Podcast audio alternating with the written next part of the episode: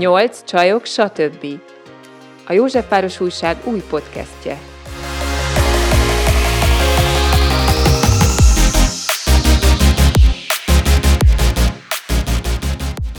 Sok szeretettel köszöntjük a 8 Csajok stb. podcast hallgatóit. A mai adásunk a barátságról fog szólni. Arra gondoltunk, hogy így a gyereknaphoz közeledve kicsit felidézzük. Nem gondoltunk erre, most intörget a Judit. Ő nem gondolt erre, én viszont gondoltam nem arra. kell mindent valami hülye ünnephez kötni. Ez nem hülye ünnep a gyereknap, maradj már magadnak, de tényleg. Szimplán erre gondoltunk. Kész. Igen, a gyereknaphoz kapcsolódva. Jó. Milyen volt gyerekként barátkozni, milyen most felnőttként barátkozni. Amúgy is, Judit, neked vannak barátaid? Nekem vannak, igen. Ez egy, ez egy összetett téma, hogy mi az, amit barátságnak nevezünk. Én jelenleg azt mondanám, hogy nekem három barátom van, és nagyon sok egyéb ismerősöm, akik félig barátok, haverok, nem tudom, hogy ezt honnan számítjuk, vagy kell ezt kategorizálni. De én például úgy érzem, hogy így az utóbbi négy-öt-hat évenben szereztem így a leg, legjobb barátaimat. Változatos barátságaim voltak így az idők során, úgyhogy beszélgessünk erről a témáról, de hadd mutassuk be előbb a a vendégünket, aki Tóth Falusi Dóra, tanácsadó pszichológus, aki család és párterápiával is foglalkozik.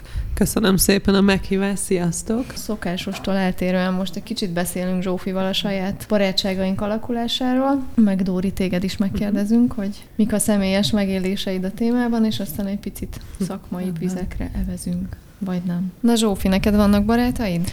Nekem vannak barátaim, nekem két barátnőm van, akire azt mondom, hogy ők az igazi barátaim, vagy kebel barátaim, ők az egyetemista barátnőim tulajdonképpen, és azért merem rájuk azt mondani, hogy ők a legjobb barátaim, mert hogy, hogy velük abszolút gátlástalanul, teljesen őszintén tudok beszélni bármikor, bárhol, bármilyen témáról. Bemerek kérdezni nekik bármilyen témában, és, és nem, nem zavar, hogyha ők is ugyanígy visszakérdeznek. De amúgy máskülönben nekem is van több barátom még, aki nem, nem olyan kebel barát, velük nem is tartom annyira erősen a kapcsolatot, vagy hát ezt jó hülyén mondtam. Szóval, hogy nem, nem beszélünk olyan gyakran, nem találkozunk olyan gyakran, bár mondjuk ezzel a két barátnőmmel sem tudok olyan gyakran találkozni, mióta mindenkinek családja, meg élete, meg karrierje van. Neked, Dóri, vannak barátaid? Hát nagyon szerencsésnek mondhatom magam, mert vannak hozzám közel álló emberek az életemben már gyerekkoromtól. Az első barátnőmnek számítom azt, akivel az óvoda első napján megismerkedtünk, és képzeljétek el, azóta is legjobb barátnők vagyunk.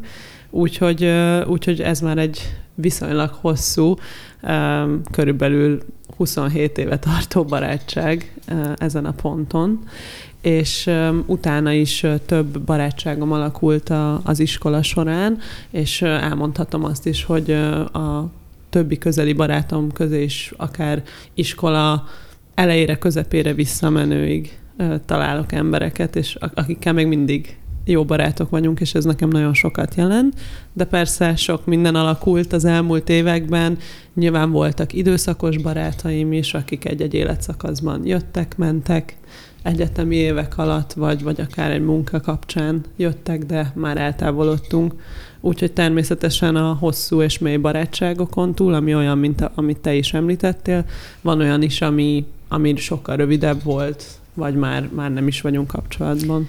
Itt térjünk vissza ehhez a nagyon régi gyerekkori baráthoz. Uh-huh mert ez szerintem egy különleges történet. Én az ismerősi körömben, meg így saját tapasztalatból is inkább azt látom, hogy így elfejlődünk egymás mellől, és, és ezt akartam tőled kérdezni, hogy szerinted ez, ez inkább szerencse, hogy ugyanarra mentetek, vagy annyira közel maradtatok, hogy emiatt mentetek esetleg hasonló irányokba, vagy nagyon sokat kellett tenni ezért a barátságért, hogy, hogy hogyan lehet hosszan megtartani egy barátságot, most mindegy, hogy óvodából indul, vagy akár középiskolából. De nekem ilyen tapasztalatom például nincs, hogy ennyire régi barátot meg tudtam volna tartani. Igen, ezt magam is tapasztalom, hogy ez azért elég ritka, ezért is mondtam, hogy nagyon szerencsésnek tartom magamat, magunkat emiatt. Nagyon jól fogalmaztál azzal, hogy elfejlődünk egymás mellől. Azt hiszem, hogy ez, ez nagyon gyakran megtörténik, és azért nekem is sok barátsággal ez történt az idők során. Mm, azért is mondom, hogy ez egy kivétel, mert talán ezzel a barátnőmmel szinte már testvéri uh-huh. ez, a, ez a viszony, és olyan dolgokat éltünk át gyerekkorunkban, amik összekovácsoltak minket egy életre, azt hiszem, és míg nekem vannak tesóim, ő neki nincsenek, és azt hiszem, hogy, hogy emiatt is ez neki is egy fontos kapcsolat volt mindig, hiszen ő számíthatott rám egyfajta testvéri viszonyként is gyerekkortól, és nekem is sokat jelentett ez, de nem mondanám, hogy annyira ö, hasonlítunk sok mindenben, vagy annyi közös érdeklődési körünk van, ez a barátság nem emiatt ö, áll fönn most, mint mondjuk sok barátság, ami inkább ezek miatt alakul ki, ő vele ez sokkal inkább egy, egy ilyen régi gyerekkori testvéri szintű Tehát ez viszony. egy olyan mély kötődés, hogy mondjuk, amit, amit Zsófi mondott, hogy akinek minden kimersz mondani, uh-huh. mindent meg tudtok beszélni, hogy ez mondjuk nincs meg benne, vagy az, hogy mondjuk közös élmények lennének, vagy hasonló dolgokat csinálnátok, és mondjuk együtt mennétek valahova, hogy ez nincs meg? Abszolút megvan uh-huh. az, hogy bármit meg tudunk mhm. osztani, hiszen pont azért, mivel kvázi együtt nőttünk föl, vagy egymás uh-huh. mellett nőttünk föl, ugye az óvodás évek közösek voltak, majd képzeljétek el, iskolába is odajött, ahol én voltam, de ő egy kicsit fiatalabb volt, így ő egy osztályal alám járt, de ott is valószínűleg az, hogy megmaradt az, hogy azért ott is találkoztunk, az is fenntartotta ezt a, ezt a kapcsolatot. Természetesen voltak más közös élmények is, a családjaink is szerveztek úgy programot, hogy közösen töltöttünk időt, vagy átmentünk egymáshoz, ott aludtunk egymásnál, szóval ezek mind nagyon számítottak már akkor is, és persze a mai napig is ö, szoktunk programokat csinálni, de abszolút egy olyan ember, akivel bármikor felhívhatjuk egymást, hogyha, hogyha baj van, vagy hogyha valami olyan történik, akkor biztos, hogy őszintén ezt meg tudjuk osztani, de lehet, hogy napi szinten nem találkozunk, vagy beszélünk, sőt. Én azt figyeltem meg, főleg a régi barátságaimmal, hogy ahogy én is fejlődök, meg így megyek az életemben, egyre több érdeklődést veszek fel a listámra, meg bizonyos dolgokat elhagyok, és hogy egyre több olyan terület lett az életemnek, amit mondjuk már a régebbi barátaimmal nem nem tudtam megosztani, mert ők így elutasították azt a, uh-huh. azt a részemet, uh-huh. és hogy, hogy ezt értettem el fejlődés alatt, uh-huh. hogy, hogy azt éreztem már mondjuk, nem tudom, középiskolai barátaimmal, hogy ezt az új énemet, amit még nem ismernek annyira, ezt nem tudom nekik megmutatni, uh-huh. hanem így, így mint hogy egy ilyen láthatatlan elvárás lenne rajtam, hogy abban a az maradjak, az az ember, uh-huh. akit ők megismertek, és ez ilyen, ilyen ellentmondásosan hatott rám, hogy mondjuk visszakerülök abba a közegbe, akkor így hirtelen így rám zuhan, hogy ki is vagyok én, mm. hogy, hogy ez, ez normális.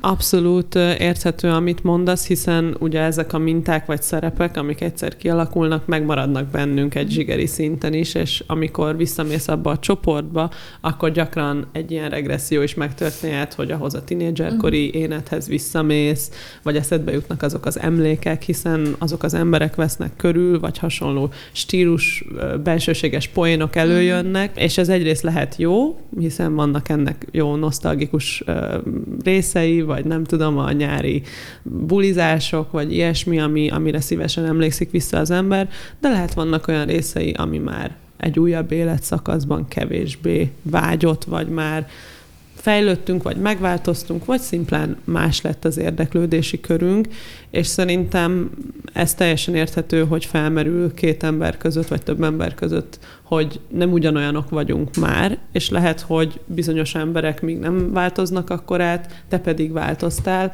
és ezért bizonyos közegek akár meg tudnak maradni hosszú időn át, míg egyes tagok kiszállnak ebből, vagy kilépnek ebből, és ez teljesen normális, hiszen az érdeklődési köreink normális, hogy változnak az hm. életünk során. Nekem nem volt ilyen tapasztalatom, amiről a Judit mesél, hogy így azt éreztem volna, hogy nem felelek már meg, Nekem általában a barátságaim, amik voltak, azok úgy értek véget, hogy tartottak egy három-négy évig, teljesen intenzívek voltak, és, és így huszárvágással elvágták őket gyakorlatilag. De egy összeveszés volt, vagy csak szimplán nem Nem, például volt egy barátnőm szintén az egyetem alatt, aki aki összejött egy fickóval, elég rossz arc volt a csávó, és így ő, ő kötötte le minden idejét, minden energiáját, és akkor így kerestem még egy darabig, és aztán, aztán így elhalt ez az egész. Tök fájdalmas volt máskülönben. Mm. Tehát, hogy így nagyon rossz volt azt megélni, hogy egyik napról a másikra kerül ki az életemből. És, és nyilván ragaszkodsz, és kapaszkodsz, és próbálkozol, és, és nincs, nincs többé. És akkor egy idő után meg elfelejted.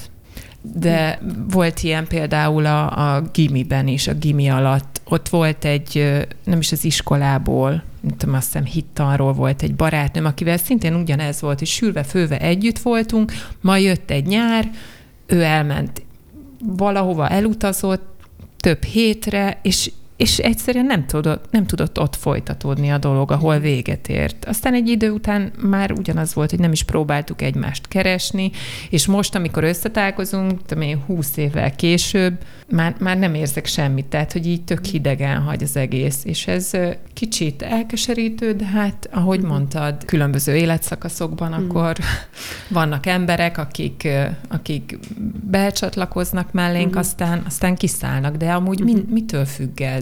Igen, hát csak erre reflektálva azt gondolom, hogy egy ugyanolyan törés és veszteségélmény számunkra egy, egy barátság elvesztése, hiszen az ugyanúgy egy kötődés, mint akár egy szerelmi kapcsolat, vagy akár egy családtag szintje lehet bizonyos barát, legjobb barát, közeli barátnő.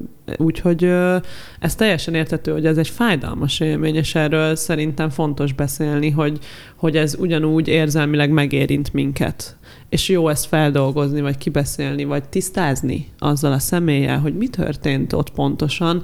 Természetesen gyerekkorban nem biztos, hogy összeülünk és, és kezeljük ezt a konfliktust vagy ellentétet, de felnőttként talán erre, erre már azért van lehetőségünk, hogy, hogy akár teret biztosítsunk ennek. Hogy ezek miért történnek, vagy miért így alakulnak, azt gondolom, hogy amit mondtál, lehet egy példa arra, hogy amikor valakinek egy párkapcsolata például kialakul, akkor egy olyan szintű bevonódás történik azzal a személlyel, hogy sokszor öm, elszakad más közeli emberektől. Ezt nem tartom természetesen egy nagyon jó dolognak, de gyakran megfigyelhetjük, hogy míg valakinek mondjuk költözés miatt, egy nagy utazás miatt, egy új párkapcsolat miatt, egy új munkahely miatt akár, vagy karrierváltás miatt egyszerűen annyira lefoglalódnak az energiái, hogy kevésbé fog ránk koncentrálni, míg ez, hogyha bizonyos barátainknál fennáll egy-két hónapig, úgyhogy ez jelezve van, ki van mondva, akkor szerintem ugyanonnan lehet folytatni a barátságot egy-két hónap után, vagy újra beülni egy kávéra, vagy valami, de van, akinél ez teljes szakításhoz vezet, hogy úgy mondjam. Még azt, azt hogy meséljem el. Volt egy olyan tapasztalatom is, volt egy barátnőm, ő szintén párkapcsolatba lépett, és így próbáltam elérni, és nem tudtam. De, de nekem az komolyan olyan, olyan lelki fájdalom mm. volt, addig minden nap együtt voltunk, mindent együtt csináltunk, bejött a pasi az életébe, írtam neki, emlékszem, egy ilyen szívhez szóló levelet, és azt kaptam vissza, hogy amikor nem én vagyok a világ közepe, akkor hogy tudok itten kapálózni. És ez annyira rossz volt, hogy ezt el sem tudom mondani. Mert hogy akkor így arra gondoltam, hogy Jézusom, akkor mit gondolhat rólam, meg egyáltalán kivel barátkoztam uh-huh. én eddig. Hú, itt tök sok téma bejött. Az nagyon jó, Dóri, hogy mondtad ezt a párkapcsolattal való összehasonlítást, uh-huh. mert hogy az valahogy így benne van a, a társadalmunk normáiban, hogy egy, egy kapcsolatot azért normál esetben két felnőtt úgy zár le, hogy megbeszélik, hogy uh-huh. most akkor ennek vége van ilyen vagy olyan okokból, uh-huh. és akkor meg tud történni egy ilyen lezárási uh-huh. folyamat, akár egy meggyászolása a kapcsolatnak. Viszont én is, ahogy így végig gondoltam a barátságaimnak a végetérését, soha nem volt ez meg. Uh-huh. Tehát, hogy nem, nem volt olyan, hogy, hogy akkor megbeszéljük, hogy figyú, mi már nem nagyon értjük egymást, nem igazán tudunk egymással mit kezdeni, akkor hagyjuk ezt a barátságot. Tehát, hogy sos, sose volt egy ilyen békés uh-huh. elvárás, és mondjuk, mondjuk nekem is tök nehéz volt ezeket megérteni, amikor, amikor valaki csak így hirtelen egyik napról a, a másikra eltűnt, és volt ilyen, hogy akár egy új kapcsolat miatt, akár mondjuk majd fogunk beszélni a fiú-lány barátságokról, uh-huh. de hogy, hogy akár mondjuk a egy, egy fiú baráttal mondjuk uh-huh. az új partner esetleg nem igazán uh-huh. örült annak, hogy lánybarátai is vannak a fiúnak, uh-huh. és érezhető volt a háttérből akár egy ilyen tiltás vagy kérés. Uh-huh és hogy ezeket nagyon nehéz feldolgozni, főleg úgy, hogyha ezek így nincsenek is kimondva. Igen, mert azt érzed, hogy akkor nem is voltam fontos, akkor nem Igen. is számítottam, akkor ez ilyen ló nincs, szamár is kincs alapon. Én arra gondoltam, hogy mi voltam én eddig pasi pótlék, vagy tehát, hogy mi, mi milyen szerepet tölthettem be akkor én eddig. Te jössz, Dóri. Na igen, és pont ezért tud ez egy ekkora törés lenni, mert ez egy fájdalom, hogy most el vagyok utasítva, és kvázi ugyanolyan, mint egy szakítás legbelül az az érzelmi teher, ami itt ránk kerül, ezért is mondom, hogy tök jó, hogyha van tér erről beszélni. És hát azt kell mondjam sajnos, hogy itt a példákban, amit említettél, lehet, hogy voltak olyanok, ahol valóban egy, egy, egy pótlék, vagy egy olyan szerepet töltöttél be, ami nem volt mondjuk, a, amit teljesen az őszinte és tiszta barátságnak nevezünk, hanem lehet, hogy egy időtöltés, vagy egy, egy olyan kiegészítés volt ennek a személynek az életében az a barátság, ameddig ő meg nem találta azt a, az ő másik felét, hogyha így bevonódott, ami abszolút megint nem egy túl egészséges működésmódra utal. Persze ez lehet, hogy tinédzserkörben történik, vagy ilyesmi, akkor azért még ezek így megeshetnek. Azt mondom, hogy akkor még nem vagyunk annyira tapasztaltak, vagy mikor jön az első nagy szerelem, vagy kapcsolat, akkor szinte normális, hogy tiniként mindent félredobunk, és hát a suli sem nagyon érdekel minket, de senki más sem, csak a, a nagy szerelem. De azért felnőttként azt gondolom, hogy ennél mondjuk érettebb érzelmi intelligencia esetén azért sokkal jobban lehet kezelni a kapcsolatokat.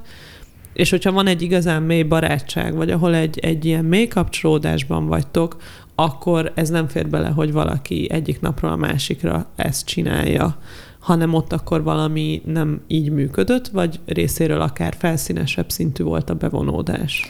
És mit értünk egyébként egy ilyen őszinte felnőtt barátság alatt? Mert nagyon sokat beszélünk arról, hogy milyen egy egészséges párkapcsolat, de ez a, ez a téma, ez valahogy kimarad, hogy uh-huh. mik egy barátságnak a határai, uh-huh. az ismérvei, a kritériumai, uh-huh. mik egy barát feladatai, szerintetek? Hát nekem, mondom, nekem abszolút ez, hogy én, a, én gátlástalanul őszinte vagyok, és én nem, nem félek attól, hogy én bántva leszek. Én tudom azt, hogy bármilyen hülyeséget csinálok, én azt megoszthatom a barátnőimmel, lehet, hogy azt fogják mondani, hogy Jézusom, tényleg mekkora hülye vagy, vagy hogy csinálhattál ilyet, de tudom azt, hogy a következő mondatukkal bármit mondanak, a, abban ott lesz a megértés, ott lesz az ítéletmentesség, Nekem ezt jelenti. És mondjuk azt is elvárod tőlük, hogy ezt bármikor megoszthasd velük, vagy felnőttként egyszerűen alkalmazkodunk ahhoz, hogy a másiknak az élete is általában legalább olyan bonyolult, mint a miénk, és mondjuk tökre belefér, hogy a legjobb barátod azt mondja, hogy figyelj, egy héten belül nem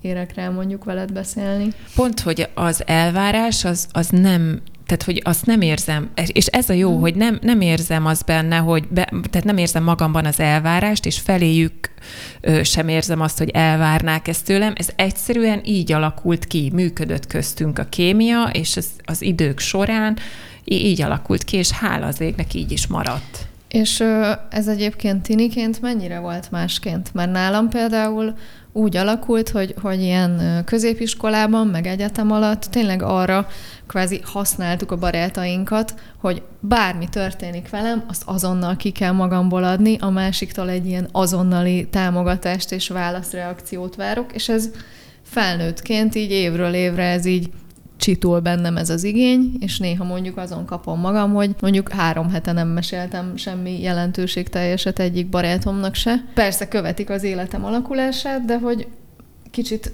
saját magam vettem át ezt a megnyugtató szerepet. és, és hogy bennem is mondjuk már nincs ilyen elvárás, hogy akkor úristen a másik azonnal ugorjon és álljon rendelkezésre.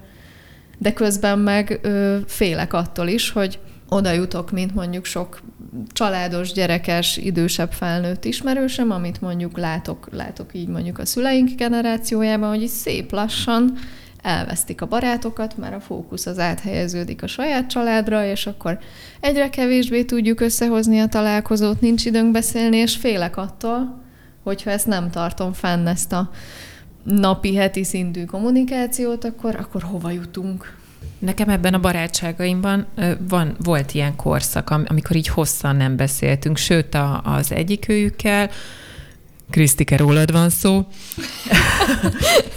szóval vele például az van, hogy januárba elmentünk együtt, beültünk kajálni, moziztunk, dumáltunk egy nagyot, és onnantól kezdve próbálom így elérni cseten, és így alig reagál bármit. De tisztában vagyok azzal, tehát beszéltünk akkor, elmondta, hogy éppen miben van az életében, tudom azt, hogy baromi sok minden történik most vele, és tudom azt, hogy, hogy ez le fog ülepedni, és, és találkozni fogunk. Nálam nincs meg, ő velő, velük kettőkkel szemben nincs meg ez az aggodalom, mm. és, és sose volt meg, hogy, hogy őket elveszíthetem. Sőt, mi ezen szoktunk a, a másik barátnőmmel viszont beszéltem pont tegnap telefonon, és akkor, és akkor így viccelődünk rajta, hogy na, és mi van a Krisztikével? Mi lesz vele? Kiközösítjük? Tehát, hogy így, így, így benne van a, a harmadik, és így, aha, én is meg vagyok rá sértődve nagyon, de hát nyilván ezt nem gondoljuk komolyan, hanem nagyon várjuk azt, hogy mikor jön el az az alkalom, amikor végre hárman együtt összeülhetünk. Hát sok mindenre reagálva, azt gondolom, hogy egy barátság például abban hasonlít egy kapcsolatra is, vagy inkább úgy mondanám, hogy egy párkapcsolat hasonlít a barátságra abban, hogy az érzelmi intimitás az megvan közöttünk. És ez mindegy jó barátság, mindegy jó párkapcsolatnak az ismérve. Ez mit jelent? Mi az, hogy érzelmi intimitás? Azt, hogy érzelmileg fel tudunk tárulkozni, merünk sebezhetőek lenni, merjük megosztani a ciki dolgokat is, azt, hogy nekem mi a nehéz, az, hogy én most miért vagyok feszült, hogy velem most mi történik, az, hogy most nem tudom, akár ő megbántott, és ezeket kimerjük mondani. És igazából erre majd ez... térjünk vissza erre a mondatra, mm. hogy ő megbántott. Erről mm-hmm. beszélünk. Jó. És alapvetően ez a fajta érzelmi intimitás az, ami két embert baráttá tesz ö, alapvetően az érzelmi szinten. Ezen túl a barátság még sok mindenből összeáll, ahogy említettétek is, az erőfeszítés, az interakciók, a kölcsönös érdeklődés egymás iránt, az, hogy veled mi újság, becsekkolok a másikkal, felhívom, üzenetet írok neki, elhívom találkozni. Tehát bizony kell erőfeszítést tenni, hogy mutassam azt, hogy te fontos vagy nekem, érdekelsz Ugyanúgy, ahogy a kapcsolatunkban is tesszük ezt, amikor mondjuk a párunknak kifejezzük azt, hogy gyere, szeretnék elmenni veled kirándulni, vagy üljünk be vacsorázni, Ugyanígy a barátom felé is ezt kifejezem. Manapság már ugye mondhatjuk, hogy az online tér is átvette a, a kapcsolattartásnak a fő terepét, akár cseten ráírni valakire, egy fotót küldeni, megosztani, egy videót, akár mémeket egymással, ezek már mind a, a kapcsolattartás módjai váltak, nem csak az, amikor mondjuk fizikailag találkozunk és beülünk, nem tudom, kajálni egyet, illetve ugye sokan akár külföldön vannak, vagy nem egy városban lakunk, vagy családja van, ezért nem tudunk napi szinten találkozni. Ugyanúgy sokat jelenthet, hogyha mégis teszünk erőfeszítést, és, és egyszerűen keressük a másikat. Ezáltal csak ennyit mondunk neki, ennyit üzenünk, hogy szia, te érdekelsz engem, szeretnék róla tudni. Mi van, ha ez nem kölcsönös? Tehát mi van, hogyha Nekem is szerintem több olyan ember van az életemben, szerintem mindkét oldalról valószínűleg tudnék példát találni, hogy akár olyat, aki amúgy engem érdekel, de lehet, hogy magamtól nem keresem, ő mondjuk keres engem, vagy olyan is, akit mondjuk azt érzem, hogy évek óta folyamatosan csak én keresem. Uh-huh. De amikor mondjuk keresem, akkor mindig nagy örömmel reagál erre, uh-huh. találkozunk, beszélünk, nagyon jót beszélünk, és emiatt mondjuk nem akarom uh-huh. őt elengedni, de mégis azt érzem, hogy most már lehet, hogy te is tehetnél valamit.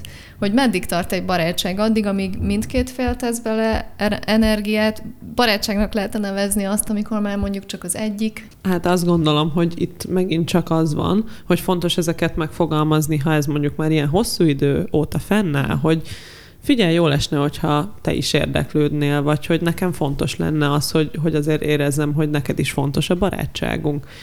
Így valóban, hogyha ez nem történik meg, főleg mondjuk ez ki van fejezve, és a másik akkor sem kap észbe, vagy mondja azt, hogy jaj, bocsi, csak annyi dolog volt, vagy ő nem olyan típus, aki mondjuk mm. amúgy is sokszor felhív, vagy üzen másoknak sem, ez lehet egy kifogás, de alapvetően az a kérdés, hogy mere változtatni, és tesz bele a kapcsolatba többet.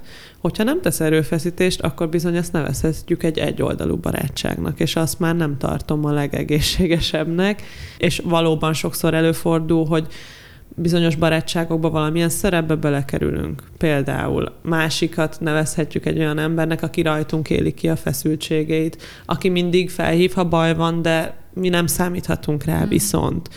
Szokták az ilyen embereket energiavámpírnak is nevezni, és sajnos ez is előfordulhat. Hogyha azt érezzük, hogy rendszeresen ez történik, akkor ez már egy toxikusabb barátságnak nevezhető, és ilyenkor jobb viszont eltávolodnunk ettől a szemétől.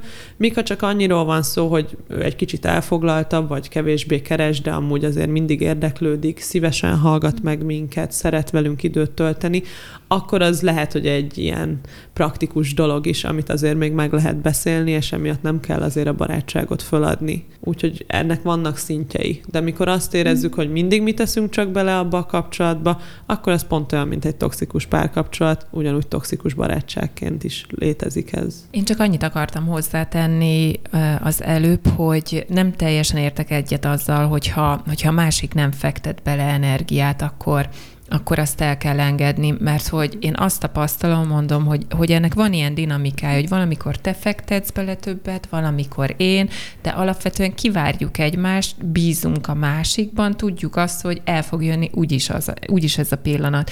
És nekem ezzel a két barátnőmmel a leg érdekesebb megélésem az, hogy, hogy náluk tudom azt igazán vagy velük kapcsolatban tudtam azt kitapasztalni, hogy nincsenek elvárásaim, nem teszem rájuk azt, tudom azt, hogy nehéz az életük, sok minden van benne, nem várom azt, hogy nap mint nap telefonáljunk, és mégis működik. Arra gondoltam, hogy lehet, hogy pont ettől működik, hogy nem rakok rá a másikra egyáltalán semmiféle elvárást. Ebben lehet valami, Dóri? Hát azt gondolom, hogy itt a lojalitás az mindenképp érezhető, és a kölcsönös bizalom, és azt is mondtad, hogy megvan ugyanúgy az érzelmi biztonság és feltárulkozás. Hogy ha jól értem, viszont hogyha nagyon szükségetek van egymásra, akkor tudod, hogy ezt az embert keresheted, és Igen, el fogod érni. És ez az, ami ezt a barátságot igaz barátságát teszi, akkor is, ha minden nap nem dumáltok, nem találkoztok, hiszen nem attól lesz, a kölcsönös napi interakcióktól lesz ez egy barátság, hiszen lehet, hogy ez megvan két ember között, gondoljatok csak a kollegiális viszonyra, akivel lehet, hogy minden nap összefutok, minden nap megkezdem, szia, hogy vagy ma, de az egy felszínes barátság ahhoz képest, ami neked van, holott nem beszéltek minden nap. A kérdés, hogy milyen a minősége ebben az esetben ennek a barátságnak. És még vannak felszínesebb barátságok, ahol a minőség az nem túl mély, de lehet, hogy van egy napi szintű interakció, tehát a mennyiségi találkozó több, nem ugyanaz. Egy igazán teljes barátságnak azt nevezhetjük, ahol ugye minőségileg is egy mélyebb szinten vagyunk, de azért úgymond mennyiségileg is azért vannak interakciók, vannak találkozók, nem csak az, hogy öt évente egyszer kérdezem meg, hogy hogy vagy, mert azért az nagyon távoli kapcsolat, ahol nem elégülnek ki az érzelmi igényeink valószínűleg. Megoszthatom azt, amit egy pár hete mondtál nekem, amikor terveztük ezt az adást? Persze, nem tudom mi az, de hoz meg nyugodtan.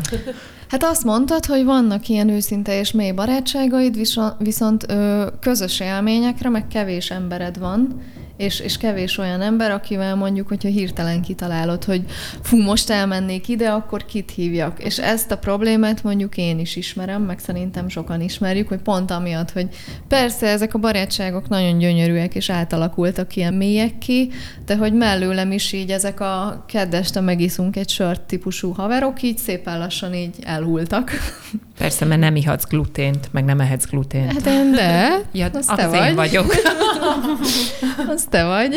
Meg hát bennem is alapvetően csökkent erre az igény, tehát én nem tudnék mondjuk már olyan barátságot fenntartani, aki mondjuk minden héten elvárja tőlem, uh-huh. hogy már pedig legalább egy este érjek rá, tehát nem tudnám ezt megtenni. De amikor meg volna erre igényem, vagy arra, hogy mondjuk elmenjek hétvégén kirándulni valakivel hirtelen, akkor ott találom magam, hogy jó, és akkor most csak elő a kalapból. És akkor itt jön be az, hogy mondtad, hogy nem tesz erre elvárásokat, ami nagyon szép, de hogy amikor egy ilyen igényed van, akkor mit csinálsz? Hát akkor az van, hogy ott a pasim, Én mindig Persze, neki de mindig, mondani. mindig, mindig mindenre ott a pasi. Igen, de hát én szoktam is neki mondani, amikor a múltkor arról beszéltem neki, hogy hogy be vannak gyulladva a szőrtűszőm, akkor már mondtam neki, hogy ne haragudj, bocs. Mondom, tudod, hogy nincs olyan barátnőm, akivel így minden nap beszélgetnék a napi fasságaimról éppen. Úgyhogy, és akkor ő mondta, jó, mondd. Ez egészséges, Dóri, hogyha mindenre ott van aztán a párunk, amikor nem találunk erre, vagy kellene kiépítenünk egy olyan baráti kört is, aki ilyen mozdítható? Úgy gondolom, hogy ez az utóbbi, ez sokkal jobbnak hangzik. Ugye, mivel párterapeutaként is dolgozom, ezért elmondhatom, hogy nagyon fontos, hogy a párkapcsolatainkban legyenek úgynevezett kiárataink, ezt így nevezzük terápiásan, ez nem azt jelenti, hogy el kell menekülnünk a kapcsolatunkból időnként, hanem azt, hogy szükségünk van más-más feltöltődésekre. Mondjuk nőként, hogyha, hogyha egy pasival osztjuk meg az életünket, mert ő a párunk, akkor vannak azok a csajos dolgok, meg témák, pont ahogy most említetted, amiben ő nem biztos, hogy partner lesz, vagy lehet, hogy nem is ő vele akarok beülni, nem tudom, egy szépségszalomba, vagy elmenni vásárolni, mert jobban élvezem azt női társaságba, vagy mondjuk a barátnőimmel szeretnék elmenni táncolni valamikor, vagy ilyesmi, és ez bennünk közös, míg a pasim lehet, hogy csak a pultnál állna, és ez nem egy közös tevékenység lenne. Pontosan emiatt fontos, hogy legyenek barátaink, barátnőink, akikkel ezt meg tudjuk élni, és ez egyébként az egészséges párkapcsolatnak is az ismérve, az, hogy ugye vannak ezek az úgynevezett kiárataink, saját hobbiaink, saját barátaink, akár saját baráti körünk is. Sok kapcsolat esetén kialakul a közös baráti kör, ugye az egyik fél baráti köre, uh-huh. vagy ha már alapból onnan ismerik egymást, ez mondjuk osztálytársaknál, vagy egyetemistáknál gyakran kialakul, hogy egy baráti társaságból jönnek össze. Természetesen ott ez egy kényelem is lehet, hogy mindig ugye együtt tudnak lógni, de tök jó az, amikor ki tudjuk beszélni akár a kapcsolati problémáinkat is, vagy csak azt, hogy most mi van velünk, vagy akár meghallgatni az egyik barátnőnknek egy sokkal mélyebb témájú dolgát, amit valószínűleg a pasink előtt nem akar megosztani, amihez viszont szükséges az, hogy közösen is kimozduljunk. A tevékenységekre visszatérve meg azt gondolom, hogy a többféle barát és többféle baráti csoport az, ami a legeslegjobb a különböző személyiség részeinkhez illeszkedve. Az én hobbiaim közé tartozik például a joga, a tánc, amiket heti szinten űzök, illetve ugye a pszichológia, mint szakmabeli és alapvető érdeklődési kör, nem ugyanazok a barátaim azok, akiket mindez érdekel. Tehát vannak olyan barátaim, akiket a táncos körökből ismerek, és velük el lehet menni egy szuper táncos estére, vagy egy workshopra, míg van, van az a hely, ahova elmegyek szívesen jogázni, vagy, vagy ahol olyan barátaim vannak, akik hasonló érdeklődési körűek, és maguk is végzik ezt a tevékenységet, közösen fejlődhetünk ebbe, míg vannak olyan kollégáim, akikkel viszont akár a pszichológiáról, klienseimről, vagy szakmai dolgokról tudok beszélni, ezek nem ugyanazok az emberek. És ugyanúgy, hogy a párunk sem biztos, hogy kielégíti az összes igényünket és érdeklődési körünket, ugyanúgy a barátaink is lehetnek többfélék és többféle helyről. Nekem az a problémám a többféle barátokkal, meg a sok baráttal, hogy nekem, én arra jöttem rá, hogy nekem ez, ez így már nem megy. Ezt Mint hogyha már kiöregettem hogy, volna a barátkozásból, vagy... vagy hogy hogyan, hogyan kell ennyi idősen Igen, ez miért, miért múlik el, vagy... a képességünk erre? Igen, igen, hogy pedig Igen. Én, én azt gondolom, hogy még mindig ugyanolyan nyitott vagyok. Tehát én úgy lépek oda az Én emberekhez. nem. Én nem. Én nagyon nyitott vagyok. Én nem vagyok nyitott. Én, én rögtön nyitok, de egyszerűen, egyszerűen, egyszerűen nem megy. Introvertáltként, mert uh-huh. valamennyire annak definiálom magam, uh-huh. tudok működni extrovertált szerepekben, mint például ez a podcast, de hogy hogy introvertáltként hogy az Istenbe kell új barátokat szerezni. Most nekem ezzel specifikusan annyira nincs problémám, mert pont a jogás körökből igazából ez így magától megoldódik, de mondjuk, hogyha nem oktatnám a jogát, csak tanulnám, akkor ez például ko- kom- korábban egy probléma volt, hogy hiába megyek el ezekbe a közegekbe, el nem tudom képzelni, hogy én ott valakit úgy megszólítsak, vagy ez kialakuljon, hogy hogyan, hova kell menni, vagy, vagy, vagy ehhez táborokba kell menni, vagy több hetes elvonulásra, de ott, ott sem éreztem, voltam már ilyenen, ott sem éreztem, hogy kialakulna egy olyan barátság, vagy így merném utána keresni a másikat. Még akkor is, ha valaki szimpatikus volt, hogy ez, ez hogy kell? Én nem tudom. Én, én teljesen kétségbe vagyok emiatt esve. Főleg, amikor látom, ja. hogy, hogy, hogy az ismerőseim, vagy barátaim ő, ők meg tudnak szerezni barátokat, és akkor mindig mm. arra szoktam gondolni, hogy velem, velem van a baj, mm. nem vagyok jó fej. De az vagy Zsófi, jó fej vagy.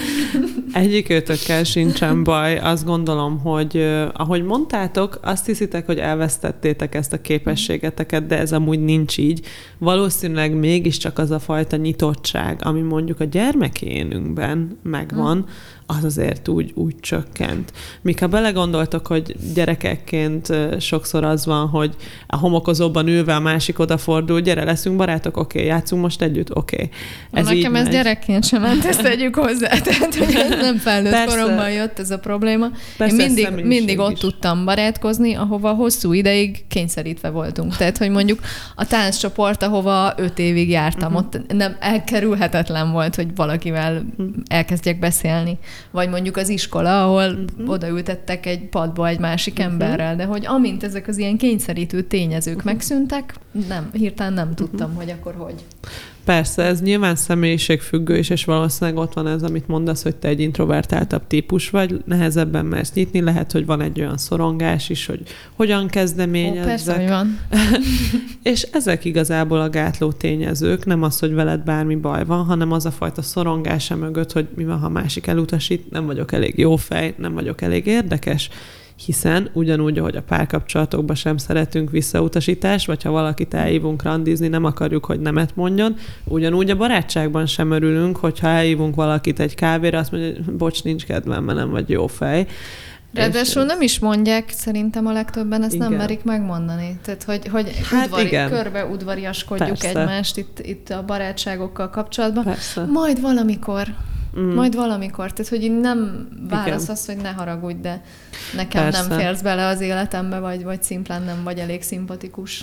Persze, hiszen az emberek ritkán ennyire nyíltak és direktívek Igen. egymással, ami egy általános dolog. És nagyon sok ember amúgy ugyanezzel küzd, és azért is jó, hogy erről beszélünk, mert azt gondolom, hogy nagyon sokan ugyanebbe a cipőbe járnak, és vágynak az emberi kapcsolatokra, vágynak a barátságra, mert társas lények vagyunk emberként.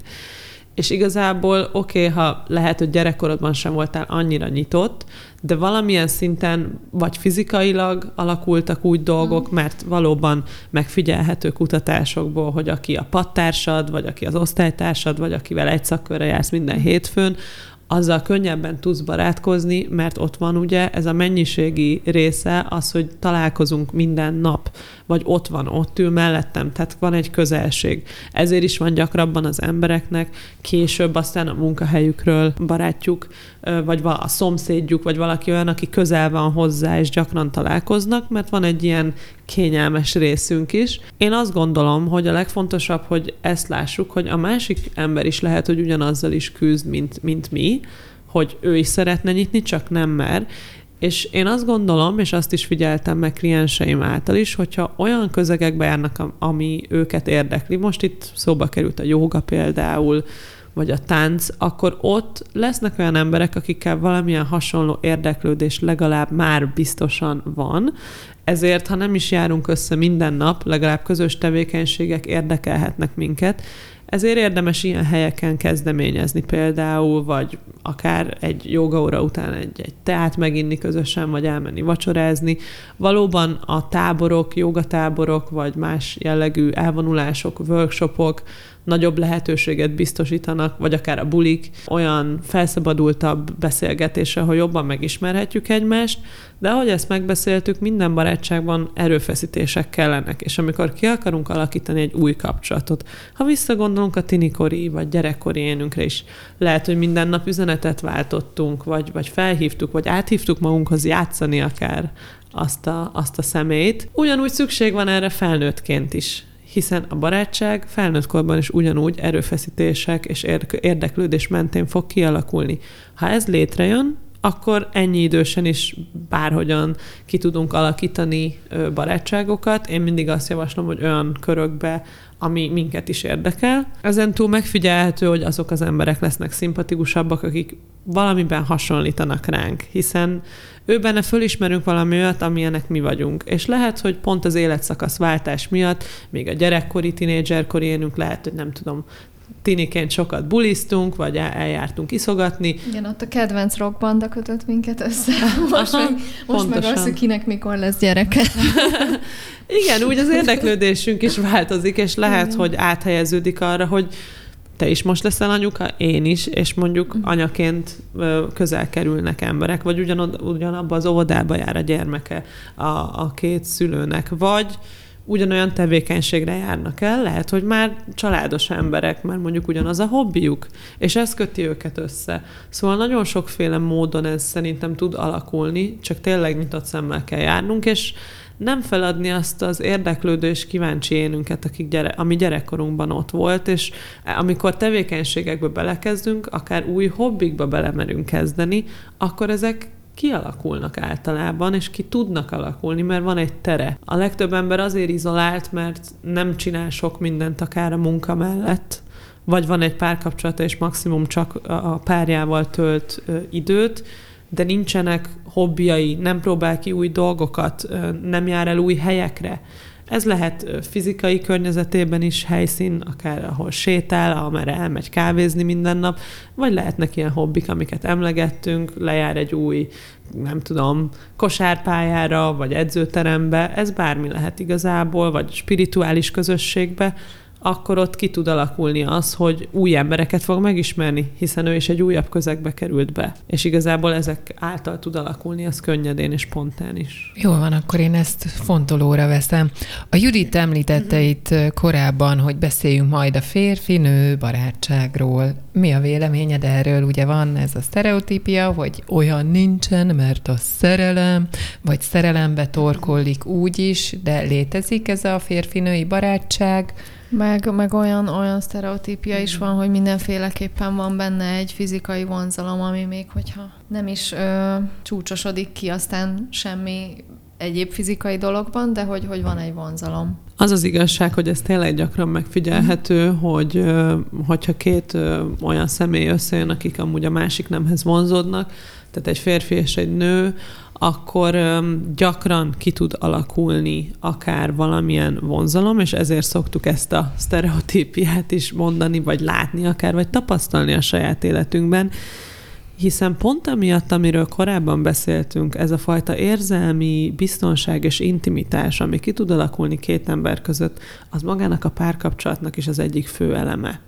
És amikor azt éli meg az egyik fél, hogy ez a férfi vagy ez a nő engem meghallgat, és én, én feltárulkozhatok uh-huh. neki, egyfajta kötődést már kialakít, és pontosan emiatt van az, hogy míg, hogyha két csaj vagy két srác összejön, akik ugye nem vonzódnak amúgy egymáshoz, náluk ez egy baráti közösséghez vezet, így egy férfinél és nőnél felkelthet más vonzalmi tényezőket is, hiszen elkezdek kötődni a másik személyhez, és lehet, hogy meglátom az ő férfiasságát vagy nőiességét is emellett, és emiatt keltődik föl gyakran az a vonzalom. Nagyon gyakran ez az egyik fél részéről keltődik csak föl, gyakran például mondjuk a férfit megtapasztalja azt, hogy van egy nő, akinek feltárulkozhat, és tudjuk férfiak barátságánál, hogy nem feltétlenül ugyanolyan könnyen és bensőségesen érzelmekről feltárulkoznak, mint mondjuk mi nők. Így mondjuk egy férfinak, hogyha van egy ilyen kapcsolat, egy ilyen barátság egy nővel, ott nagyon gyakran előfordulhat, hogy elkezd más érzéseket is táplálni a, a nő felé, hiszen azt éli meg, hogy úristen, végre először megnyílhatok valakinek, akár az érzelmeimről is, és ez nem ciki, mint lehet a haveri körben, ahol nem tudom, a sörözés közben kellemetlennek érzi mindezt. És hát igen, ezért nagyon gyakran ez egy ilyen friendzone helyzetté válik, ami, amiben igazából mind a két fél tud sérülni, hiszen lehet, hogy a nőnek is ez egy tök jó barátság, de ő nem akar többet, vagy lehet, hogy van neki párja, vagy másokból kifolyólag ő nem vonzódik, és kellemetlenül érinti mind a két felet, hogyha ez történik ugyanúgy szakításhoz vezethet akár, illetve amit említettél korábban, hogy mondjuk párkapcsolatba kerül valaki, és az ellenkező nemű barátságát viszont a saját párja elítéli, vagy hát feltételezi, hogy abban több lehet, pontosan emiatt a helyzet miatt, mert lehet, hogy azt gondolja, hogy ez egy friendzoned, uh-huh. romantikus helyzet le, amúgy, ezért egy riválist lát a, a, a barátban, az ellenkező. És ez oké okay, ilyenkor azt mondani, hogy szimplán akkor, akkor te ne találkozz többet ezzel az emberrel? Vagy, vagy ilyet kérni? Ez, ez szerintetek oké? Okay? Hát azt gondolom, hogy ez egy, ez egy tiltás, ez, ez átlépése a, a személyes határunknak. Én azt gondolom, hogy mindig attól függ, hogy mi ez a konkrét helyzet vagy szituáció, és egy párkapcsolat is a bizalomra épül. Tehát, hogyha én a páromban megbízom, és tudom, hogy ő elköteleződött felém, akkor nem hiszem azt, hogy amikor mondjuk ezzel a barátjával elmegy találkozni, ő engem meg fog csalni. Viszont, hogyha nem bízom benne, vagy alapból túlzottan féltékeny, vagy szorongó vagyok, akkor lehet, hogy meg akarom ezt tiltani. Viszont az már sokkal inkább arról szól, hogy belül mit érez a másik fél, és egy határátlépésnek is minősülhet a kapcsolatban. Hát akkor egy, egy jól működő párkapcsolat mellett ez nem kellene, hogy problémát jelentsen, ha mondjuk mindketten szinglik, de van valamelyik részéről vonzalom, akkor meg itt térnék vissza arról, hogy mit lehet és mennyit lehet megbeszélni egy barátságban, akkor látsz, láttok arra esélyt, hogy ez, ezt tisztázni lehet, és hogy mondjuk ezekkel az érzésekkel megy tovább a barátság? Hogy hát igen, én mondjuk kicsit többet érzek, a másik nem, de hogy megállapodunk, hogy ez ennyiben marad, tud így egy őszinte barátság tovább menni, vagy az már egy hazugság és egy ilyen csalóka remény az egyikben? Szerintem abszolút. A filmes Melyik? tapasztalataim mi, mi alapján ez csalóka remény. Aha, aha. Nem volt ilyen tapasztalatom, de ezt gondolom. Na jó, volt olyan tapasztalatom, hogy egy srác a barátom volt, de és halálosan szerelmes voltam belé, és, és alig vártam, Alig vártam, hogy hozzám szóljon, hogy rám hmm. nézzen, hogy bármi ilyesmi történjen, és akárhányszor egy kicsit jobban elbeszélgettünk, akkor bennem rögtön felé lett a remény, hogy akkor ez biztos többet jelent, de nem, nem jelentett többet. Hmm. Úgyhogy szerintem és ez nem tud van működni. Na, mert nekem erre például van egy tök jó ellenpéldám. Nekem volt olyan, olyan fiúbarátom, aki, aki egy darabig csak barát volt, egy idő után elkezdtem többet érezni, de aztán értékesebbnek tartottam a barátságot sokkal, mint hogy ezt, ezt behozzam. És az első a... szex után úgy döntöttél. Nem. Jól van, na. Nem volt semmi. És hogy, hogy ez így rövid idő alatt lecsitult bennem, és a barátság ment tovább, és, uh-huh. és rendeződött magától uh-huh. igazából. És elmondtad neki? Nem. Majd ebből az adásból fogja megtudni. hát nekem is van arra példám, hogy valaki mondjuk kifejezte, hogy többet érez, de én barátként tekintettem csak rá, és van mind a két esetre példám olyan is, hogy ez véget ért e, emiatt, és olyan is, hogy ez tovább tudott menni, mert pontosan az történt, amit te mondtál, hogy miután ezt tisztáztuk egymással, azt mondta a másik fél, hogy neki fontos ez a barátság annyira, hogy, hogy ő igazából el tudja ezt rendezni magában, és ő továbbra is szeretné, hogy barátok legyünk. Szóval, hogy azt gondolom, hogy mindegyik eset egyedi, és a legjobb itt is a nyílt kommunikáció, tehát hogyha ki tudjuk fejezni, hogyha meg, megjelennek ilyen érzések bennünk, Pontosan azért, hogy ne csalódjunk, vagy ne ez a reménykedés legyen, ne ez a folyamatos vágyódás legyen, hiszen az úgy nem teljesen őszinte a részünkről sem, ha mi ezt érezzük. És hogyha meg a másik fél érez így, ugye az sem teljesen jó, hiszen belevisz olyan dolgokat a barátságba, ami nem biztos, hogy nekünk belefér. Úgyhogy azt gondolom, hogy minden esetben a nyílt kommunikáció az ahhoz segít minket hozzá, hogy utána tudunk hozni egy döntést, utána meg tudjuk látni, hogy ez hogy alakul.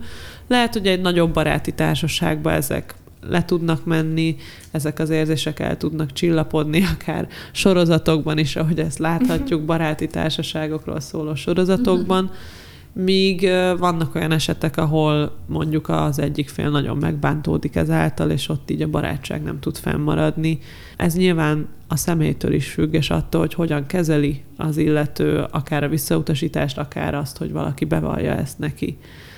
De úgy gondolom, hogy alapvetően ez a mi érzelmi intelligenciánktól függ, a mi személyiségenktől, a mi elvárásainktól, élethelyzetünktől, hogy ott mi fér bele, és mi nem nekünk és magunkkal kapcsolatban azt kell mindig megfigyelnünk, hogy oké, okay, nekem hogy lenne kényelmes ez a helyzet, nekem mi az, ami itt még nekem oké, okay, és ezt kifejezem a másiknak. És hogyha ebben egy közös metszet van, akkor ez maradhat egy barátság, hogyha nagyon más szeretnénk, akkor viszont jobb ilyenkor egy kicsit eltávolodni, mert vagy saját magunkat, vagy a másikat bántjuk ezáltal. Visszatérhetek még a, az, elő, az előbbire, az előbbi témára, amikor azt mond, mondtad, hogyha, hogyha van egy párkapcsolat, és akkor az egyik félnek van egy ellenkező nemű barátja, és hogyha azt a párja tiltani szeretné, féltékenység, bizalmatlanság miatt, akkor mit is mond, akkor az egy nem jól működő párkapcsolat? Ezt uh-huh. így bélyegeztük? Hogy, hogy viszont én itt azért ezzel, ezzel vitatkoznék, ezt nem bírom most itt magamban tartani, tudom, hogy ez nem egy párkapcsolati podcast, de én például egy ilyen nagyon féltékeny típus vagyok, anyukámtól tanultam, nagyon nehezen teszem le, és hogy én inkább azt csináltam ebben az esetben, hogy elmondtam, hogy elhiszem, de másképp érzem, és hogy nekem ez problémát okoz, és szerintem azt szerintem nagyon fontos, hogyha erről tudunk beszélni, mert abszolút nem vagyunk tökéletesek, és mindenkinek vannak hülye becsípődései, meg nem tudom, mintái, meg... Ja, itt, itt, de nem is az volt, hogy ne tudjunk erről beszélni, vagy hogy ezt folytsd el magadban, csak arról volt szó, hogy amikor a másik egy konkrét ultimátumot ad, hogy uh-huh. vagy befejezed az összes kapcsolatot ebből az emberrel, és soha többet a büdös életben nem találkoztok, vagy szakítok veled. Tehát ez lehet mm. már egy határátlépés. Tehát a kérdés Értem. az, hogy erről hogy kommunikáltok,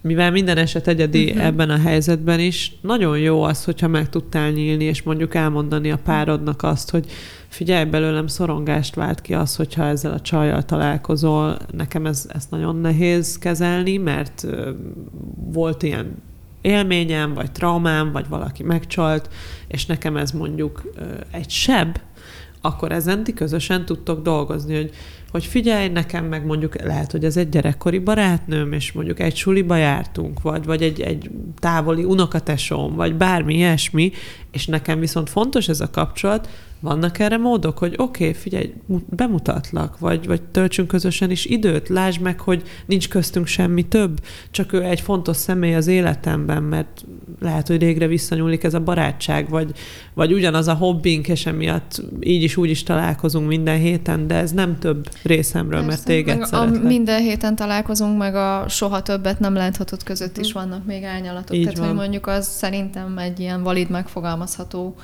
kérés, hogy mondjuk legyenek ezek a találkozók ritkábbak, vagy ne, uh-huh. nem tudom, romantikus keretek közé, hogy mondjuk együtt Abszolút. vacsoráztok, hanem, uh-huh. hanem, hanem hogy egy olyan, uh-huh. olyan keretet adjunk ennek, ami mondjuk számodra is uh-huh. jobb érzéseket hoz. Jó, Abszolút. ezt amúgy csak a hallgatók miatt kérdezte, szóval amúgy ezt csak a hallgatók miatt tisztán hoztam fel, nem, nem magam miatt, csak hogy, csak hogy nehogy itt valaki rosszul értelmezze a dolgokat. De abszolút. gondoltam. De ez, ez jogos, és közösen ki tudtok alakítani mm. olyan ö, szabályokat, vagy olyan megállapodást, ami mind a két félnek komfortos. Lehet, hogy vannak olyan esetek, ahol ez a barátság akár elengedhető, mert nem olyan fontos a, a párodnak, de vannak olyan esetek, ahol lehet, hogy ragaszkodik hozzá. Kérdés, hogy miért? Ilyenkor erről is érdemes beszélni. Neked miért fontos ez a barátság? Neked mit jelent ez a barátság? Ez is gyakran féltékenységet vált ki belőlünk, hogy mit ad meg neked az a személy, amit, amit én, én nem, nem tudok. Igen, jaj, de jó. És Köszönjük, erről is erről is jól tudunk beszélni, és lehet, hogy valami olyasmit fog mondani, ami tökre nem erről szól, vagy nem veled kapcsolatos. Lehet, hogy egy olyan történet, mint, mint az én gyerekkori barátságom, ami már inkább egy testvéri viszony. És ott nem azt semmilyen romantikus értelemben nem érdeklődnek egymás iránt, szimplán ez az együtt nőttünk föl. Vagy ő, ő ismeri a családomnak azt a részét, amit te nem láttál, mert nem voltál ott, ahol én fölnőttem például. Vagy egy városból vagyunk, vagy egy faluból, és ő vele van egy olyan közös megélésem, ami, ami veled nem biztos, hogy van, és nekem ez tök jó, mert ő azt érti, amikor arról beszélünk, hogy aj, tudod, otthon a többiek, meg a család, ami tökre jó, hogyha veled is meg tudja osztani, de neki az egy kellemes, egy elfogadó és egy, egy komfortos közeg, ahol ez, ezekről beszélhet. Pont ugye, hogy neked is bizonyos barátnőid, akik megértik a, a te dolgaidat, vagy személyiségbeli részeidet. Erre térjünk vissza mindenképp, amit mondtam, hogy, hogy a másikkal megosztani azt, hogyha ő bennünk rossz érzéseket okoz, vagy megbánt. Uh-huh. Hogy szerintem de erre most már barátságról beszélünk barátságról újra, beszélünk, persze hogy ez annyira ritka, ennek annyira nincs meg így a kommunikációs kultúrája, és hogy szerintem így fel kell most nekünk növesztenünk egy generációt, vagy magunkat felnevelni annyira, hogy ez, ezt meg tudjuk ugrani, mert hogy, hogy így a környezetemben ezt annyira kevés helyen látom, hogy a legjobb barátoddal igenis megoszthatod azt, hogy jelenleg egy seggfej vagy. és hogy, és hogy, hogy, hogy így vissza tudjunk jelezni a másiknak, Persze. meg tükröt tartani, Persze. jó tükröt tartani, de hogy erre nincs gyakorlat. Tehát, hogy barátságokban, nem tudom, összeveszünk, kibékülünk, de hogy nincs meg az a kommunikáció, az a módja, ami egy párkapcsolatra mondjuk jellemző kellene, hogy legyen, és hogy szerintem ugyanúgy, mint egy párkapcsolatban, egy, egy barátságban is kellene, hogy ennek tere legyen, hogy vissza jelezhessük a másiknak, hogy a viselkedése mondjuk rossz érzéseket kelt. És nekem mondjuk csak ez a három felnőtt barátságom, ami ilyen, és ezt mondjuk nem tudtam volna elképzelni a korábbi barátságaimban, és valószínűleg ezért értek azok véget, mert nem volt erre tér. Uh-huh. Nekem az elfogadás az, ami itt ilyen diffinek tűnik hogy azzal lehet probléma. Minek az elfogadása? Hát a másiknak az elfogadása. Mármint, hogy oké, okay, mondhat, mondhat, mondhatod nekem azt, hogy seggfej vagyok, de érezzem, hogy de ezt most elfogadod, nem azért most mondod. ez egy hülye példa miért volt. Akkor mond, most év rajta, hogy de jó, te seggfej vagy, ha te seggfej vagy, akkor én, én már annyival jobbnak látszom. Nem, most ez egy hülye példa volt. Azt, hogy seggfej vagy, azt úgy értettem, hogy mondjuk, mit tudom, én visszajelezhetem azt a másiknak, hogyha épp megosztottam vele egy nehéz helyzetet, helyzet, és ő mondjuk neki áll tanácsokat adni, akkor mondhatom neki, hogy ez most engem mondjuk épp hm. nem épít. Persze. Hogy nem erre vágyom most tőled, uh-huh. nem hm. erre van szükségem, ezt Léci hagyd abba, attól te még ugyanolyan jó barátom vagy, de nem ezt kérem most tőled. És hogy ezen így ne sértődjünk meg. Hát de hogyha ezt így elmondod, én mondjuk ezen így nem sértődnék meg, hogyha nekem... Persze, hogy nem, mert te is egy, egy ö, érzelmileg felnőtt ember vagy, de hogy ezt mondom, uh-huh. hogy ez mondjuk a korábbi barátságaimban nem volt meg. Tehát, hogy ott, ott nem tudtunk uh-huh. volna ilyet kifejezni. Erre abszolút szükség van, és ugye megint csak ez az érzelmi intimitás, sebezhetőség, tehát az, hogy vulnerábilis lehetek, abba az is benne van, hogy kifejezhetem a szükségleteimet és az igényeimet. Tehát például nekem most tőled arra van igényem, hogy csak meghallgass, vagy gyere el velem ide, mert nagyon félek. Vagy nem tudom, tök jó lenne, hogyha te is többször keresnél. Ezek mind sebezhetővé tesznek minket, mert kimondom, amit belül érzek. És kaphatok rá visszautasítást. Igen, és, és mondhatja azt, hogy ja, nem, vagy reagálhat rá rosszul. Ugye ez is a barátság ismérve lesz, hogy az a személy úgy tud-e reagálni, mint hogy most te reagálta, hogy persze, én nekem ez tök oké lenne, ha te ezt mondanád. Mert te tudsz erre reagálni, és te olyan barát vagy, akire számíthat ugye a másik fél ilyenkor. Hogyha valaki érzelmileg nem ennyire intelligens, vagy nem akarja, vagy nem tudja most ezt megtenni, akkor ez a személy nem alkalmas éppen erre, vagy erre a feladatra, úgymond, vagy, vagy a barátságra, akár hogyha ez mm. komplexen is megjelenik, vagy többszörösen nyilván. Szóval azt gondolom, hogy abszolút a része kell, hogy legyen, és lehessen az, hogy te ezeket megosztod, és őszintén ki tudod mondani az érzéseidet és az igényeidet a másik félnek, hiszen sokszor a tanácsokat, vagy bármi ilyesmit is jó indulatból adja valaki, ő neki lehet ez a módszere, nem tudja, hogy te ott mire vágysz, míg egy igaz barát meghallgatja, hogy igen, neked most erre van szükséged, oké, okay, akkor azt megpróbálom, akkor is, ha nekem nehezen megy. És az fogja mutatni azt, hogy, hogy ez egy mély kapcsolat, és hogy számíthattok egymásra. Míg amikor ez nincs meg, akkor az lehet, hogy egy felszínesebb szintű barátság volt, vagy nem egy olyan, amiért érdemes küzdeni.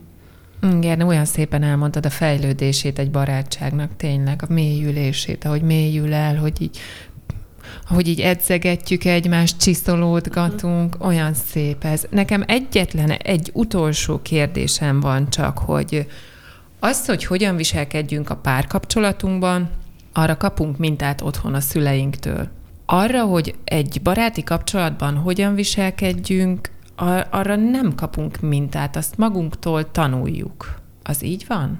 Hát azért a szüleinknek lehet vannak barátai is, és látunk ilyesmiket is, baráti kapcsolatokat. Igen, de gyerekként nem látsz ilyen mély beszélgetéseket, uh-huh. vagy nem tudod azt, hogy ők mennyire, mennyire vannak Persze. jó kapcsolatban. Szóval, hogy, uh-huh. hogy azt hogyan, hogyan tanuljuk meg, hogy ki a barát, vagy ki lesz a barátunk, vagy milyen, milyen határokat húzhatunk egy barátságnál, vagy pont azt, hogy nem kell határokat húznunk. Ilyen podcasteknek a hallgatása. Hát nagyon szeretem azt az idézetet, ami azt mondja, hogy a barátaink az a család, akit mi választunk, és hogy a barátságainknak is a mintája az részben a családi kapcsolatainkból is ered. Ha valakinek vannak testvérei akár, illetve unokatestvérei, azok is sok mindenben hasonlóak lehetnek a közös játék, beszélgetés, közös programok, nem tudom, együtt alszunk, és a sötétben megvédjük egymást a szörnytől, típusú dolgok is lehetnek a mintái a, a barátságnak. Természetesen ez nem azt jelenti, hogy csak akinek tesója van, tud majd barátságot kialakítani, de például ez egy tipikus minta lehet, akár a közeli tesó, de az unokatesó, keresztesó, tehát sok ilyen ö, kapcsolat is, ami nagyon kicsi kortól megjelenhet. Majd az óvodába, iskolába elsajátítunk ilyen mintákat, normákat, amit valószínűleg már nem emlékszel te sem, meg én sem, de az óvónénik, meg, meg pedagógusok felügyelnek, és sokszor segítenek minket, hogy ez most nem volt szép. Most megütötted a másikat, ez, ez nem oké. Okay.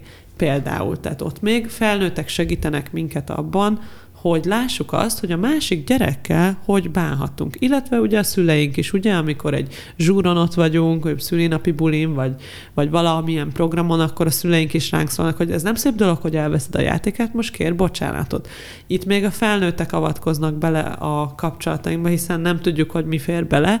Minden gyermek még én központú, mikor megszületik. Ha nekem kell az a játék, vagy azt akarom, akkor ezt fogom csinálni és ez normális, és a szüleink tanítanak meg erre, hogy a másikkal hogyan kell megosztani a tárgyainkat, önmagunkat, hogyan működjünk együtt, hogyan játszunk közösen, hogyan osszuk meg azt, amink van, és ezek fogják az alapjait adni annak, hogy milyen egy barátság, még gyerekkorban ez inkább a játék, a nonverbális jelekből, később természetesen a verbális, a beszélgetés, a, a megosztások is alakítják, illetve manapság számos példa akár a filmekből, sorozatokból, könyvekből, tehát olyan helyekről is jöhet, ami nem biztos, hogy a családunk, vagy az ovi, hanem amit akár a médián keresztül, akár könyvben olvasunk egy szép barátságról, vagy történetről, ezek is tanulásnak számítanak az életünk során, hiszen ha visszaemlékeztek, biztos nektek is kellett olvasónaplót írni történetekből, vagy, vagy bizonyos dolgokról, az, az suliban is tanultatok. Pál fiú. Igen. Ez ugrott be. És ebből voltak jó példák, meg rosszak is, biztos, hogyha visszaemlékeztek. De ezekből ugyanúgy talál, találhatunk egy csomó tanulást, vagy akár nőként a Sex és New York című sorozat, ami ugye hosszú éveken át fenntartó női barátságokról szól, és azzal, hogy akár a kríziseken is hogyan lendülnek át közösen. Ezek mind tanulásnak számítanak abban, hogy egy mintát lássunk hogy mit, mit érdemes, vagy mi az, ami nekünk tetszik, és mit követhetünk, és hogyan néz ki egy barátság, vagy mi az, ami toxikus, ugye akár filmekben, sorozatokban az is gyakran megjelenik. Meddig lehet véleményezni egy barátunk életét, és segíteni őt, akár tanácsokkal, akár, akár tükörtartással, mi, mi, mit csinálj akkor, hogyha azt látod, hogy a, a barátod, a legjobb barátod élete egy olyan irányba megy, ahol azt látod, hogy hogy ő nem boldog, mondjuk. Tudsz-e neki tényleg segíteni, elmondhatod-e, vagy az örökre eltávolít titeket? Kell-e neki szólni, lehet-e neki szólni? Mi van ilyenkor? Szerintem csak szeresd. Hát szépen mondtad azt, hogy ha szeretjük, együtt érzünk hmm. vele, elfogadjuk, érzelmileg támogatjuk, az már minden helyzetben egy nagyon pozitív megélés visszatérhetünk ahhoz is, amiről korábban beszéltünk, ami igazából az volt, hogy ha az ember meg tudja osztani, hogy mire van igénye. Lehet, hogy a te barátod is kifejezi azt, hogy fú, most nekem nagyon nehéz, vagy, vagy egy krízisen megyek keresztül, vagy, vagy egy veszteségért. Tök fontos lenne nekem, ha te ezt és ezt csinálnád. Mm lehet, hogy ő ezt meg is tudja fogalmazni, ha, vagy lehet, hogy rákérdezel, és ő akkor ezt el tudja mondani. Tehát mielőtt mondjuk beleállunk, és el akarjuk halmozni a szubjektív véleményünkkel, lehet, hogy jó ötlet az, hogy megkérdezzük, hogy figyelj, úgy látom, hogy mostanában nem vagy olyan jól. Mi a helyzet? Vagy hogyan segíthetnék? Tehát, hogy egy kicsit nyitottan állunk a helyzethez, és őtőle várjuk azt, hogy ezt megmondja. Hogyha azt mondja, hogy figyelj, nem tudom, de igazad van, vagy észre se vettem, de, de tényleg gáz van, akkor természetesen lehet, hogy neki sokat jelent, hogyha egy segítőkezet nyújtunk ott, és azt mondjuk, hogy figyelj, segítek ebből kihúzni mondjuk egy függőség, egy krízis, egy toxikus párkapcsolat esetén. Vagy akár egy bántalmazó párkapcsolat. Pontosan. Igen. Tehát az, hogy ha ezt észrevesszük, mint pszichológusként is ekkora avatkozhatunk be. Tehát, hogyha egy kliens is eljön, akinek kiderül, hogy toxikus, bántalmazó párkapcsolata, vagy akár családi kapcsolata, vagy lehet, hogy barátsága van, ott beavatkozhatunk pszichológusként is, és mondhatjuk azt, hogy ez már bántalmazás, ez nem oké, okay, ez nem fér bele, te nem ezt érdemled. És ezt barátként is lehet mondani? Úgy gondolom, hogy igen, hiszen fontos az, hogy a személy kapjon ilyenkor egy tükröt. Például pontbántalmazás esetén valószínűleg ő ezt nem látja így, vagy csak szenved benne, de azt hiszi, hogy ő ezt megérdemli, vagy neki ez jár, hiszen ezt érezteti vele akár egy ö, olyan párja van, aki, aki manipulálja őt érzelmileg ezekben. Nagyon sokat jelent az, hogyha ilyenkor beavatkozunk. Úgyhogy azt gondolom, hogy ilyenkor érdemes. Az olyan életet veszélyeztető helyzetekben, és most nem csak az, hogy életveszély uh-huh. fizikailag, de hogy érzelmileg is, uh-huh. mint egy toxikus kapcsolat, vagy valamilyen függőség, drog, akár olyan szerencsejáték, ami miatt a barátunk állandóan, nem tudom, a lakhatásában bizonytalan, Ilyen helyzetekben igenis érdemes beavatkoznunk, akár az említett sorozatokban ilyenkor szokott mm. jönni az intervention, ha valaki nézte Igen. ezeket, ezek az intervenciók, beavatkozások, amikor azt mondják, hogy hé, most ez itt nem oké, most állj. Igen. Ilyenkor érdemes. És uh, ilyenkor valid befejezni a barátságot, ha mondjuk folyamatosan csak tagadás, hárítás, ha. és az jön erre, hogy köszönöm, nem kérem mondjuk a mhm. segítségedet, uh-huh. és mondjuk egy fokozatos távolodás van, hogy ilyenkor valid, hogy egyszer mondjuk nem tudom, nem tudok ebben tovább részt venni veled. Persze, úgy gondolom, hogy a senkinek nem a felelőssége, hogy egy másik ember életét ő oldja meg. Egy nagyon szép és nemes cselekedet az, hogyha ezt felajánlod, vagy legalábbis ott vagy a másik mellett érzelmileg, de ettől még ez nem a te feladatod vagy felelősséged, hogy ezt meg is old ezt a helyzetet. Például egy komoly bántalmazó kapcsolat vagy függőség esetén szakember bevonása szükséges lehet, sőt indokoltnak tartom és nem a, a legjobb barátnő vagy haver feladata az, hogy ebből a kapcsolatból vagy függőségből kihúzzon. Igen. És ilyenkor inkább lehet egy vészjelző harang a barát szerepe, vagy valaki, aki megfogja a kezedet és elvisze az a szakemberhez, vagy azt mondja, hogy figyelj, most itt az ideje, hogy valamit lépj, de nem érdemes felvállalni azt, hogy ezért neked van felelősséged, hiszen abban meg te fogsz szenvedni, és rád lesz ez terhelve, illetve abban az esetben, hogyha a másik személy ezt elutasítja, és nem kér a te segítségedből, nagyon szomorú helyzet, de sajnos el kell fogadnod. Lehet, hogy ő nem tartott, vagy nem tudja ezt befogadni. Az is lehet, hogy egy nap ő fog megkeresni és visszatérni hozzád. De az is oké, okay, hogyha te nem akarod ezt a szerepet fölvállalni, hiszen mindig ott vannak a te igényeid, a te érzéseid, és ha te szenvedsz ebben a barátságban, vagy te ki vagy használva, akkor az megint csak a barátság maga, ami toxikus ebben az esetben, és nem a szerep, te szereped az, hogy megmentő legyél, mm. vagy érzelmi szemetes zsák egy barátságban. Hogyha ez kölcsönös tud lenni, és te is számíthatsz erre a félre, és csak egyszer ott vagy te egy ilyen helyzetben, de tudod, hogy ő is bármikor ott lenne, az úgy, oké, okay, az egy kölcsönös barátság már, tehát ez a különbség. Hát akkor ez egy nagyon szép befejező mondat volt. Nagyon szépen köszönjük neked, Dóri, hogy itt voltál, és a sok hasznos dolgot megosztottad velünk. Én most már akkor tudom, hogy több helyre kell járnom, hogyha barátokat akarok szerezni. De mit tanultál ma itt? Hát azt, hogy igazából nincs, nincs recept a tökéletes barátságra, se a megtalálására, se a megtartásra, minden helyzet egyedi, és minden helyzetben saját érzéseink, igényeink szerint dönthetünk arról, hogy hogyan tovább. Akkor azért ez nagy szabadság. Igen.